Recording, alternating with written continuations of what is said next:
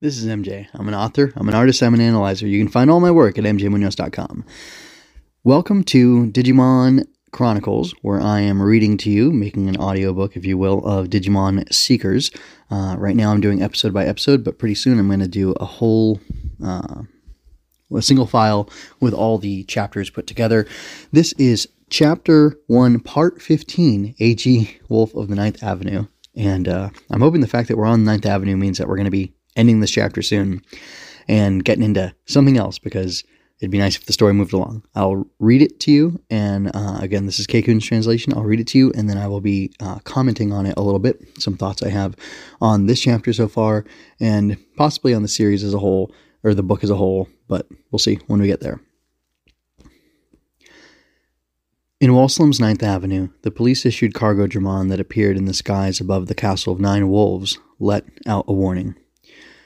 We got tipped off by our patrols. You're no match for us, crappy code cracker. This is the police department. We are the Digi Police that strikes fear in the hearts of all. The Digi Police? It was as Eiji had suspected. The Digi Police were scarier to code crackers than the thought of demons. When it came to cyber terrorism and Digimon crimes, there was no better counter Digimon force in Japan. Oh wow, it's my first time seeing them. Eiji was immediately excited. This is so cool. Loogamon, get a picture of that Cargodramon. My eyes are not cameras. Loogamon snarled as he glared at the Cargodramon. Its powerful built in sensors were pointed directly at Loogamon. ML, mind linked active. The duo was being probed. The sensors fulfilled an aspect of police questioning by scanning what they were carrying. You're one of those degenerate criminals, the SOC, aren't you? And a mind linker on top of that. That tip off we got wasn't an exaggeration. Tip off? Exaggeration? Eiji had no idea what the voice was talking about.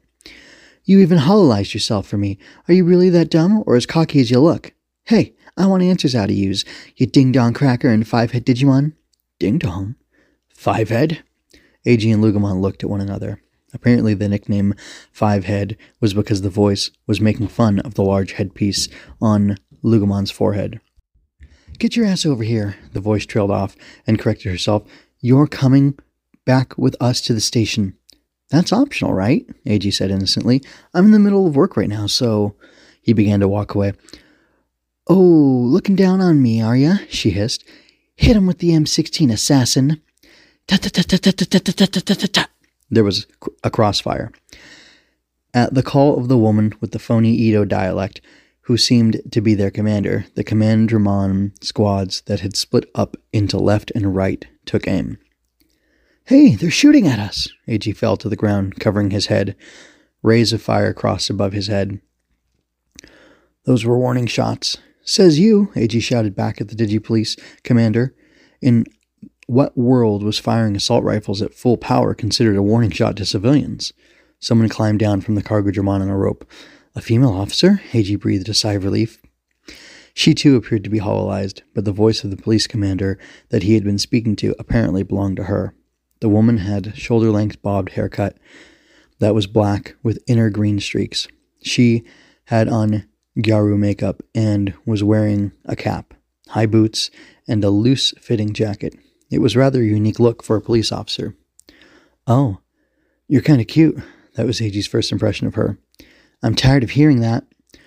And a lot of self esteem, too. She was the type that most guys, not just Eiji, would be thrown off by. So, what you working on, SOC code cracker? Poaching digi eggs? I'll drag you off red handed in that case. Although she looked cute, she had the mouth of a sailor and a difficult personality. At least she was clearly dedicated to her work. That digi police lady means real business, Loogamon said from his lowered stance. He too had been wary of the Commandramon's shooting. Hey, Loogamon, what happens if we get shot? Ah, why don't you go find out? What? Yeah! Eiji screamed. The Vulcan cannon, suspended from the Cargodramon's fuselage, dug holes into the dirt with its 30 millimeter rounds right in front of the cowering Eiji's eyes. The smell of gun smoke lingered in the air. Were they breaking up the soil to plant new vegetation or something? Damn it. Like I've said many times before, Loogamon said matter of factly, in the digital world, data has substance. I understand now, Eiji shuddered. If he got hit by a bullet, it would hurt like normal and he'd die. Eiji's soul would break into pieces. That's what he felt would happen. Don't call me a lady. Do you want to die during a mind link? The female officer was fuming. What a short fuse, Eiji exclaimed. I should have brought Mechanorimon with me, she continued with grit teeth. I'd have burned you to death in an instant. Lucky for you, it's under maintenance. Hey, you shit code cracker, last warning here. You want to know what I was doing here? Eiji raised his voice. I was walking. I was mapping the area while walking. I wanted to know about the digital world. Uh, for science. While he made it sound nice, he wasn't exactly lying. You what? Cargodramon. They carry no signs of Digi-Eggs or captured Digimon, Deputy Squad Leader, Cargodramon reported. In other words, it appears that they were indeed taking a stroll through Wallslum just as they claimed. Ah! The loud lady, that was their deputy squad leader, was clearly disappointed. Although the SOC was a dangerous codecracker group, that alone didn't qualify an arrest. Minor faults weren't a warrant for prosecution. This is Wallslum's Ninth Avenue, and they're at the Castle of Nine Wolves, in the Ninth Avenue of Hell, she shrieked. Even we, the Digipolice, can't step in here without the proper equipment. It's a den of rogues. You're plenty suspicious if you's just out here taking a stroll in this dangerous place. It's no use. This lady's beyond high strung. Eiji gave up on holding a conversation. He checked the map on his virtual monitor as he held his head. There was the Commandramon and the cargo Cargodramon in the air. There's others here too. There's something else aboard the command the cargo Cargodramon. The Digipolice had reinforcements. There wasn't going to be an end to this. Let's get out of here, Loogamon. Loogamon? When Eiji looked up, his Digimon was already gone. Spiral Bite! Sharp fangs pierced body armor. One, then two markers disappeared off the map. The Commandramon's bulletproof armor was ripped apart like cardboard, and they were knocked away one after the other. Huh? Eiji was taken aback. It had all happened so fast. Loogamon had fought back, defeating them with only his sharp teeth and claws. Loogamon stood before the imperial court of the castle of Nine Wolves. This is my home, he howled as if to emphasize that fact. This is an obstruction of justice. Why, you. What kind of monster are you, anyway? Is this some kind of trap? The deputy squad leader's voice turned in on itself. The tip off that she had received was a trap. From the way things had turned out, it wasn't wrong of her to think so. But it was Eiji who was even more astonished. He took out two fully equipped Commandramon in an instant. Loogamon, you're super strong. But wait, don't do that. You can't mess with the police. Eiji was back to holding his head in his hands again. Why not? Shouldn't I have? Loogamon keened and tilted his head to the side in a dog-like gesture. The rest of the Commandramon tried to re-encircle Loogamon from a distance while retrieving their fallen comrades. If you mess with the police, you'll get taken from me. We'll be arrested. There's no such law in the digital world. The only rule in a Wallslum is eat or be eaten. What? Eiji, with his head still in his hands, connected to Grim in a last desperate attempt. He wanted to inform the SOC interviewer of what he of what was going on. Hey, the interviewer guy momentarily left his seat. What a horrible person. How dare you treat my subordinates like that? The hollow-eyed deputy squad leader rolled up her sleeves. Is that a Digimon linker? Eiji noticed. She was wearing on her wrist a watch with a smartwatch type dock. It had police colors so the coloring was different, but it looked like the same type that Eiji was wearing. You'll pay for underestimating me. Police lights suddenly came on, rotating their warning lights around her. What the heck is happening right now? Eiji cried. Holization is way too convenient. That lady is mind linked too. Loogamon returned to Eiji's side and braced himself. Abedin Electronics received orders from the police on a variety of electronic equipment. What's more, Ryusenji was an advisor to the Metropolitan Police Department. You're kidding me, Eiji cried. Her Digimon partner is over there. Loogamon looked up at the Cargodramon. Boom! The Cargodramon moved in the sky above. It changed the angle of its rotors and raised its nose slightly to open the large hatch at its rear. Something. The Digimon that had been waiting in the cabin peeked out. Smack slap, smack smack. What the hell is that? A chill ran down Eiji's spine. With a hideous writhing, the Digimon pushed itself out of the hatch and landed on the ground with a heavy thud. Nume! It was a huge slug. Ugh, it's an Numemon! Eiji screamed in terror. And that is the end of that. So, first of all, the reading took about 10 minutes, maybe nine. I don't know. There were some interruptions. I got to edit some stuff out. um, I like that we're getting more action. Uh, I like that we're getting uh, this police lady finally involved. Like, she was in a, a scene earlier that had nothing to do with Eiji, and it was just kind of like setting the scene for what the Digi police are like. And that's weird. Um, I also think it's interesting that Loogamon raises the question of why should laws of humans and laws of you know Japanese police apply in the digital world because the digital world has its own laws, and I guess that makes sense. If the digital world is its own individual world, uh, then it stands to reason that it would have sovereignty there, and or that you know, I guess there would be some sort of law of the digital world that is sovereign there, and that doesn't mean that when you go to a different place, you can't take your laws and your morals with you. However, uh, I think it's technically wrong to, um, let's say you had a law against wearing a uh, a black hat backwards in your society, and then you went somewhere, um, like a black baseball cap, right? Uh, and then you went somewhere else, and the people there didn't have that law it would be weird or odd for you as the incoming set of people to or community, I guess I'll say, to try to impose your law on the others around you who are fine wearing black baseball caps forward or backward, and for you to try to punish somebody who is of that society that you're entering for wearing their baseball cap, uh, the you know backwards when it's black, and it makes sense that you could police or control or uh, you know try to keep that that law, that ethic, that moral going in your society that has joined in and become like it has infiltrated into this new society.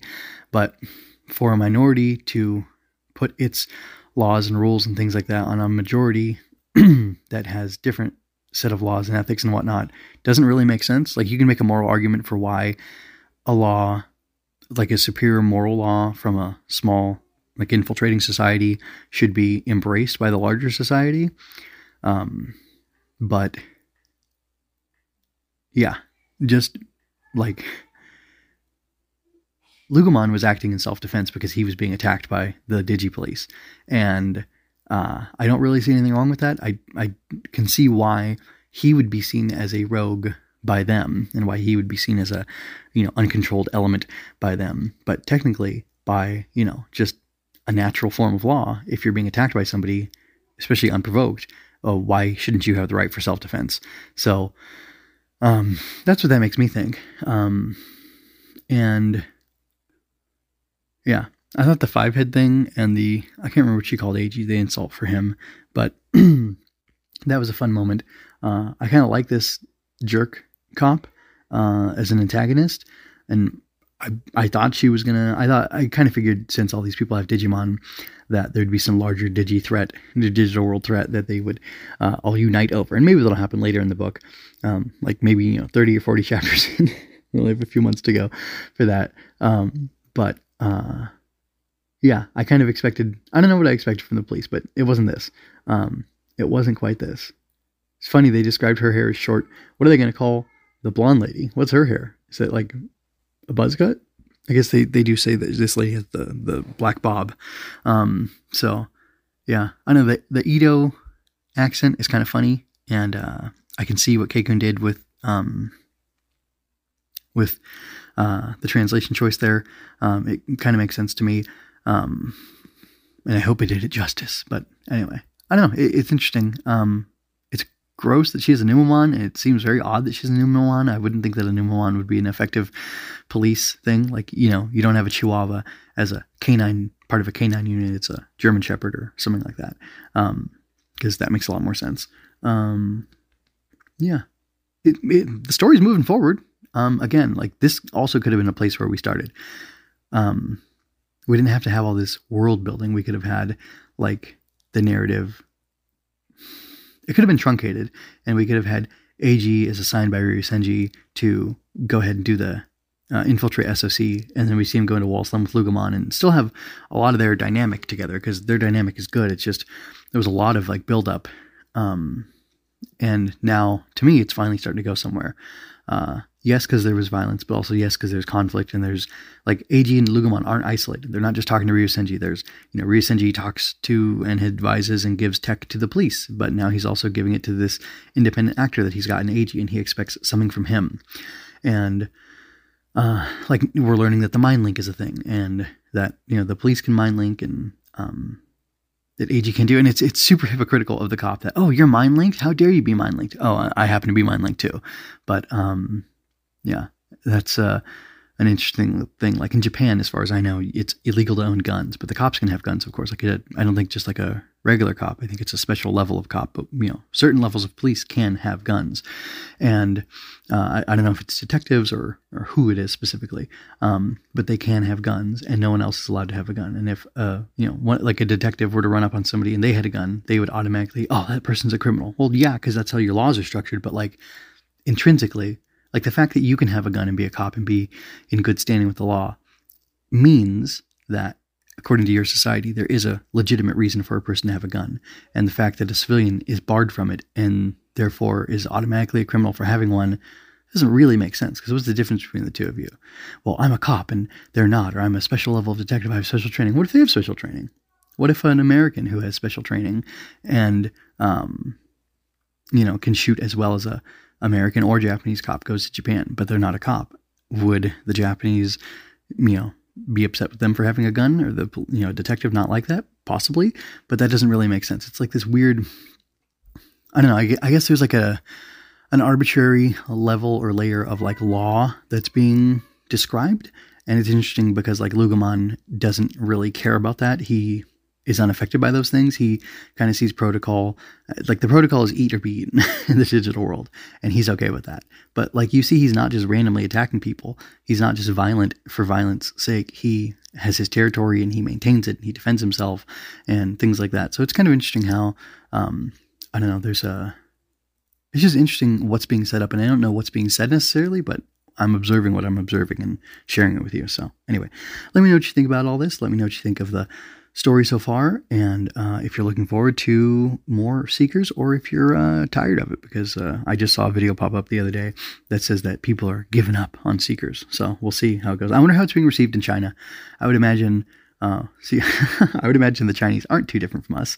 Uh, you know, English speakers, and that they probably see a similar lack of action and lack of story development as an issue. But I'd be curious to see, and even in Japan, what how is this being received? I'm really curious about that, and I wonder if anybody has looked into that specifically to see what the numbers are like. Because I'm sure you could look at website hits and see how much traffic uh, Seekers is getting. Anyway, for now, that's all I have to say. I uh, insist that you be well. I hope that you are well, and I hope that you be well. And uh, until next time, folks, this is MJ signing out. I hope you enjoyed that. Go to mjmunoz.com to leave any questions, comments, or other feedback you might have. There you can find all of my analysis, art, and fiction. I cover books, tokusatsu, comic books, anime, and more. Look around, you're sure to find something else that you'll enjoy as well. This has been a Story Over Everything production.